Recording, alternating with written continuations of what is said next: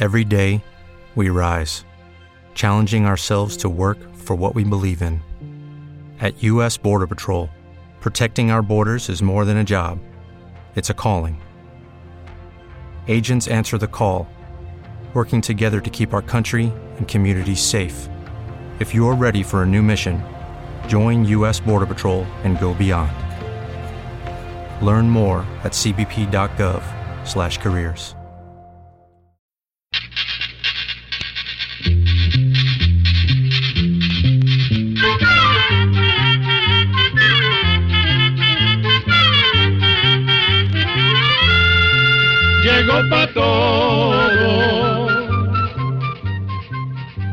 la escuela, llegó la escuela, llegó por radio.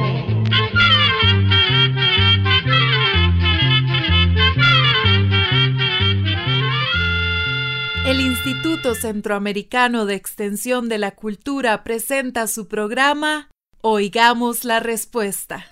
Casi todas las semanas recibimos preguntas acerca de la presión alta y los problemas que causa. Por eso, y como en otras ocasiones, hemos invitado a una doctora amiga para que nos explique este asunto. Le damos la bienvenida otra vez a doña Natalia, que nos explicó tan bien lo de la poliomielitis. Yo encantada de estar aquí otra vez.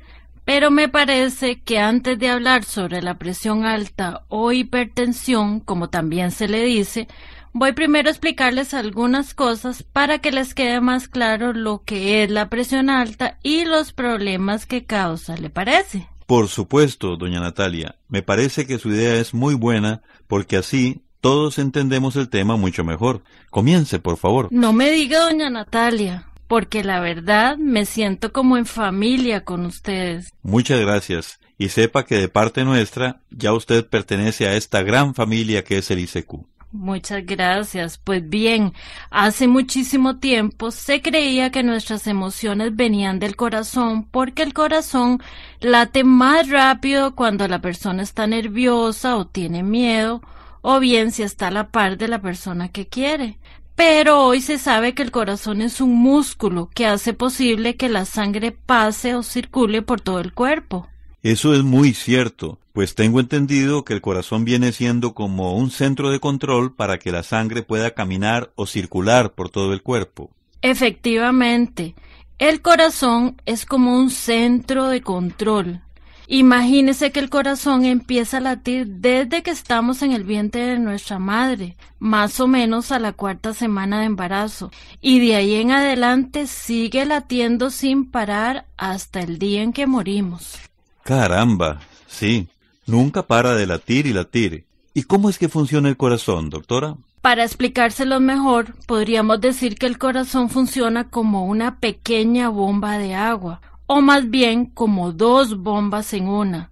Una de esas bombas lo que hace es contraerse o encogerse con fuerza y es cuando expulsa la sangre que va con oxígeno a todas las partes del cuerpo.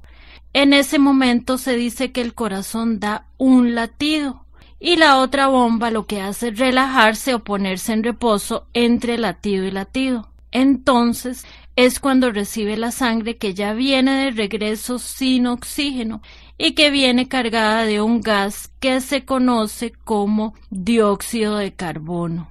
¿Qué le parece, Natalia, si a la sangre con oxígeno la seguimos llamando sangre fresca y a la que viene con dióxido de carbono sangre sucia? Es que creo que así nuestros oyentes pueden seguir mejor esta conversación. Por supuesto. Entonces vuelvo a repetir, una de las bombas hace que el corazón se contraiga o encoja con fuerza y es cuando expulsa la sangre fresca a todo el cuerpo. A eso se le llama latido. Y la otra bomba lo que hace es relajarse o ponerse en reposo entre latido y latido y es cuando recibe la sangre sucia. Este trabajo que hace el corazón lo podemos sentir cuando nos tomamos el pulso. Cada latido que se siente significa que el corazón está expulsando la sangre fresca a todas las partes del cuerpo. Cuando la persona está en reposo, el pulso latido es más lento, porque el cuerpo no necesita que le llegue tanta sangre. Pero cuando la persona está asustada o haciendo ejercicios, los latidos se aceleran, pues el cuerpo necesita más sangre fresca para poder funcionar bien. Ahora bien, para que la sangre pueda circular por todo el cuerpo, existe un sistema perfecto de tuberías. Algunas de esas tuberías son más anchas y largas, otras medianas, otras más estrechas y cortas, y otras son tan pequeñas que no se pueden ver a simple vista. Lo maravilloso de todo esto es que todas esas tuberías están unidas entre ellas para que la sangre pueda ir dando vueltas y vueltas dentro de nuestro cuerpo. Qué cosa más maravillosa es el cuerpo humano. Ese sistema de tuberías del que usted nos está hablando hace posible que desde la punta de nuestros pies hasta la cabeza la sangre pueda llegar a todos y cada uno de nuestros órganos para que todo nuestro organismo pueda funcionar adecuadamente. Pero hay algo más increíble y maravilloso todavía, y es que todo este trabajo que hace el corazón de recoger la sangre sucia y devolverla fresca, lo hace aproximadamente entre 70 a 80 veces por minuto si la persona está en reposo. Es casi increíble que todo este trabajo se haga tan rápido para que nuestro organismo siempre tenga sangre fresca. Así es. Pero bueno, este sistema de tuberías del que le estaba hablando está formado por las venas, las arterias y los vasos capilares. Por lo que sé, las arterias son las encargadas de llevar la sangre fresca y las venas son las que devuelven al corazón la sangre sucia, ¿verdad? Efectivamente. Y los vasos capilares, que son los más delgados y pequeños, son los que conectan a las arterias con las venas y permiten que se dé el intercambio de la sangre fresca por la sangre sucia. En otras palabras, la sangre pura de las arterias, cuando se va ensuciando o llenando de dióxido de carbono, va pasando a las venas a través de los vasos capilares. Mm, creo que voy entendiendo. Pero, ¿qué tiene que ver todo esto con la presión de la sangre? Bueno, lo que quería explicar es cómo va saliendo sangre fresca del corazón a través de las arterias para llegar a todo el cuerpo y cómo volvía sucia después a través de las venas. Pero resulta que la sangre fresca que sale del corazón hacia las arterias hace presión sobre las paredes de esas arterias y esa presión va a depender de la fuerza y la cantidad de sangre que bombea el corazón y también del tamaño y la flexibilidad que tengan las arterias. La flexibilidad de las arterias es la facilidad que tienen para estirarse, o sea, lo elásticas que son.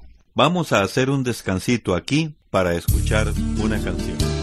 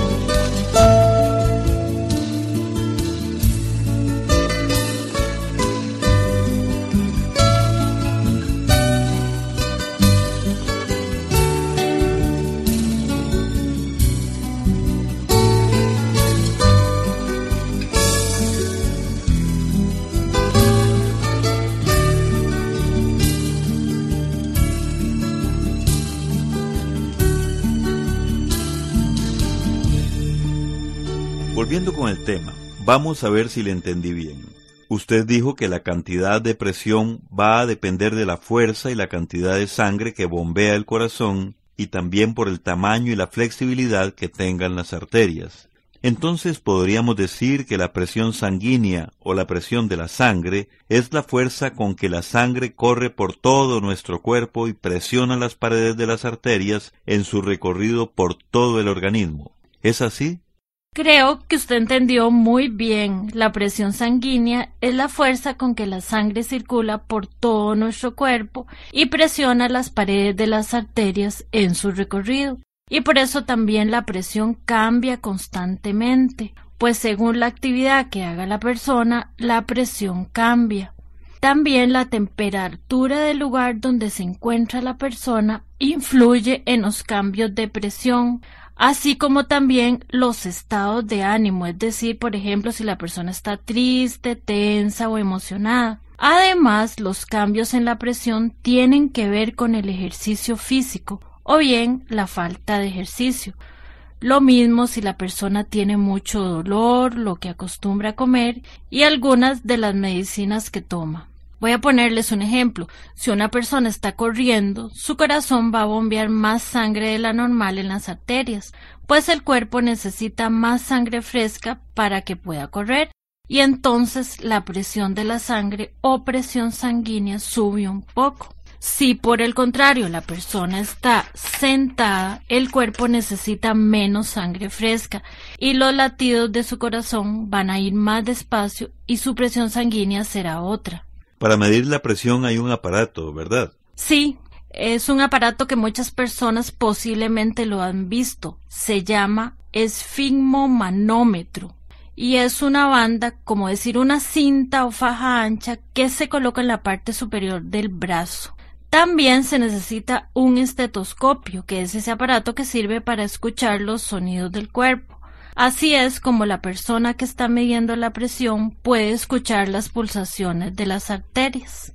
Pues bien, este aparato, el esfigmomanómetro, que mide la presión, da dos números. El número más alto representa la presión cuando el corazón se contrae o encoge con fuerza y está expulsando la sangre fresca.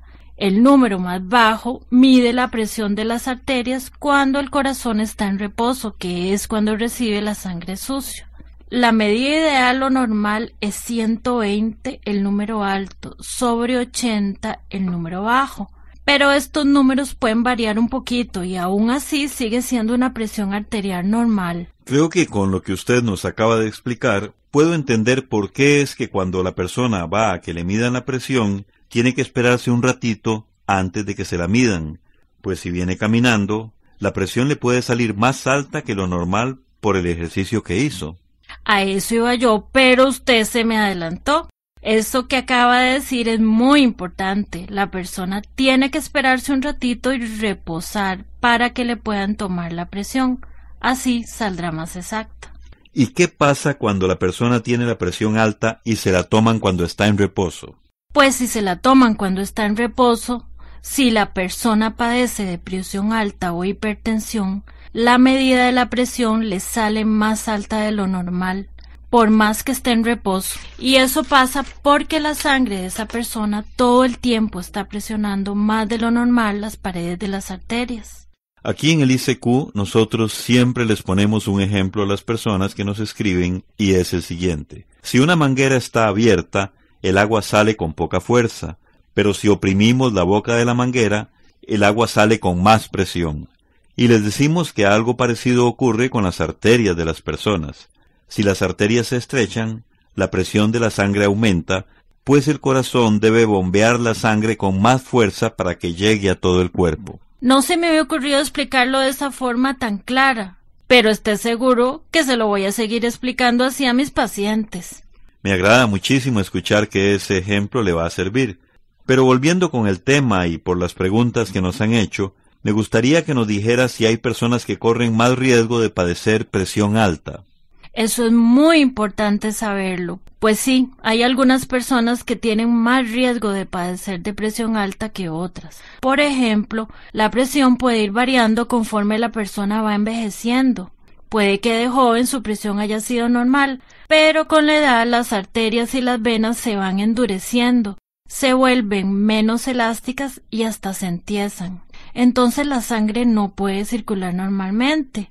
Esto hace que la sangre tenga que venir con más fuerza para pasar por entre las arterias y entonces la presión sube. En ese caso, el corazón tiene que hacer un esfuerzo mayor para bombear la sangre, y ese esfuerzo constante lo puede ir dañando poco a poco. Eso mismo sucede si la persona es obesa, o si fuma, o si siempre está con nerviosismo o ansiedad. También si la persona padece de diabetes, o bien si en su familia hay personas que padecen de presión alta, pues se ha podido comprobar que este padecimiento puede ser hereditario. Otra cosa que influye para que se padezca de presión alta es cuando los riñones no trabajan adecuadamente. ¿Por qué, Natalia? Vea, los riñones son el filtro que tiene el cuerpo para deshacerse del líquido y de otras sustancias que no necesita. Esas sustancias las bota con la orina, pero si los riñones no funcionan bien, se puede ir acumulando más líquido de la cuenta en el cuerpo de la persona. Entonces aumenta la cantidad de líquido en la sangre, produciendo presión alta. Pero también la persona puede tener presión alta porque tiene el colesterol alto. El colesterol es como una grasa que el cuerpo necesita para funcionar bien. Sin embargo, si la persona tiene más colesterol de la cuenta, esa grasa se empieza a pegar poco a poco en las arterias y va formando como una costra. Entonces las arterias se estrechan, se entiezan y la sangre no puede correr normalmente, lo que hace que aumente la presión de la sangre. Y lo triste es que antes casi solo padecían de presión alta las personas adultas, pero ahora los niños están padeciéndola también tanto que en muchos países es obligación que los médicos le tomen la presión a los niños. Según se ha podido averiguar, este padecimiento ha aumentado en los niños porque casi no hacen ejercicio ni juegan y se la pasan frente al televisor comiendo galletas, dulces, papas fritas, hamburguesas, en fin, todos los alimentos que tienen mucha grasa y que hacen que el colesterol suba. Qué triste escuchar eso, pero bueno, si está sucediendo, pues entonces los padres deben estar atentos a que el médico que controla al niño le tome la presión con el aparato del que hablamos. Pero detengámonos aquí para escuchar otra canción.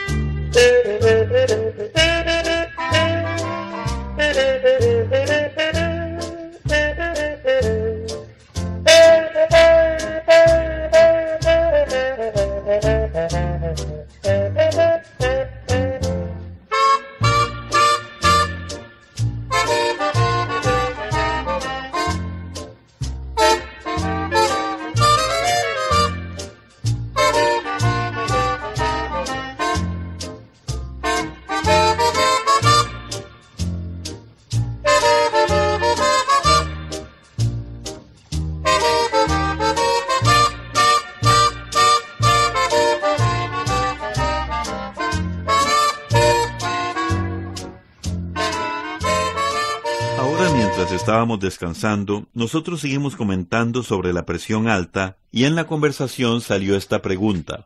¿Por qué le dicen a la presión alta el enemigo silencioso?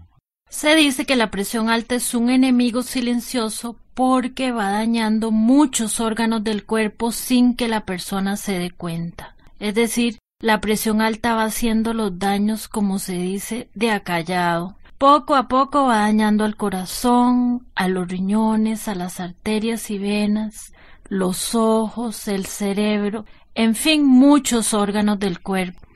La persona puede sufrir un derrame que la puede dejar en una cama, o bien un infarto que le puede ocasionar hasta la muerte.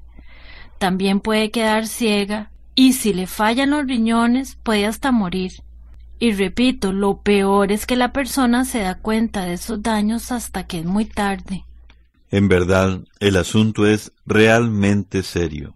¿Nos podría hablar de los síntomas de la presión alta? Mire, la verdad es que es muy difícil poder decirles cuáles son los síntomas o señales que tiene una persona cuando padece de presión alta. Aún así, puedo señalar algunos. Para empezar, podría decir que uno de los más claros es cuando las personas andan con mucho dolor de cabeza, se marean muy seguido, se descomponen, tienen zumbidos en los oídos y también ven como estrellitas. También la presión alta produce mucha sofocación y mucho sudor. Pero recuerden esto que es muy importante. Perfectamente muchas personas pueden tener la presión alta y sin embargo no se les presentan estos síntomas o señales. Recuerden amigos que por algo a la presión alta le llaman el enemigo silencioso. ¿Y cómo se puede prevenir o evitar? Hay algunas cosas que se pueden hacer para prevenir o evitar padecer depresión alta y ojalá esas costumbres se adquieran desde la infancia. Voy a nombrarles algunas. La primera es acostumbrarse a una alimentación rica en verduras y frutas, evitando el exceso de harinas, dulces y de grasas, principalmente las que son de origen animal hacer ejercicios que obliguen a respirar y llevar al cuerpo una buena cantidad de oxígeno, porque así se van a estimular el corazón y los pulmones. Por ejemplo, nadar, caminar diariamente a buen paso y correr. Pero si la persona ya tiene presión alta, el médico es el que le tiene que recomendar qué clase de ejercicio puede hacer. Otro hábito importante para prevenir la presión alta es evitar el exceso de bebidas estimulantes como el licor, el café y el té. Y por último, conviene mantener un peso adecuado. ¿Cómo se nos ha ido el tiempo, Natalia? Y ya para terminar, le quiero hacer otra pregunta. ¿La presión alta se cura? No, la presión alta no se cura. Por eso la persona que padece de presión alta no se puede descuidar y debe de seguir el tratamiento médico al pie de la letra. Ese tratamiento se debe seguir de por vida, pero es necesario y vale la pena hacerlo. Así se evita que en forma lenta y silenciosa la presión alta vaya dañando nuestro organismo y hasta podemos evitar la muerte por ese padecimiento. Bueno, Natalia, de nuevo, muchas gracias por haber venido, y esperamos que no se le pierda el camino, pues de enfermedades y padecimientos nos preguntan mucho y nos parece que la vamos a seguir necesitando. Yo encantada, pues así las personas se enteran mejor de las dolencias y pueden entender por qué se deben cuidar. Esperamos de todo corazón que esta charla les sea de utilidad, y si desean tenerla, nada más nos tienen que escribir para mandárselas. Y así llegamos al final del programa del día de hoy. Mándenos sus preguntas al apartado 2948-1000 San José, Costa Rica. También puede enviarnos sus preguntas al correo electrónico icq.org o encuéntrenos en Facebook como Oigamos la Respuesta. Recuerde que comprender lo comprensible es un derecho humano.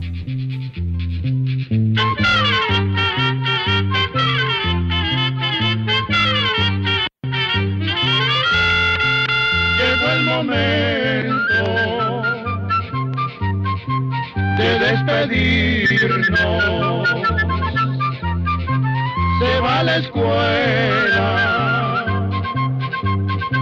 se va cantando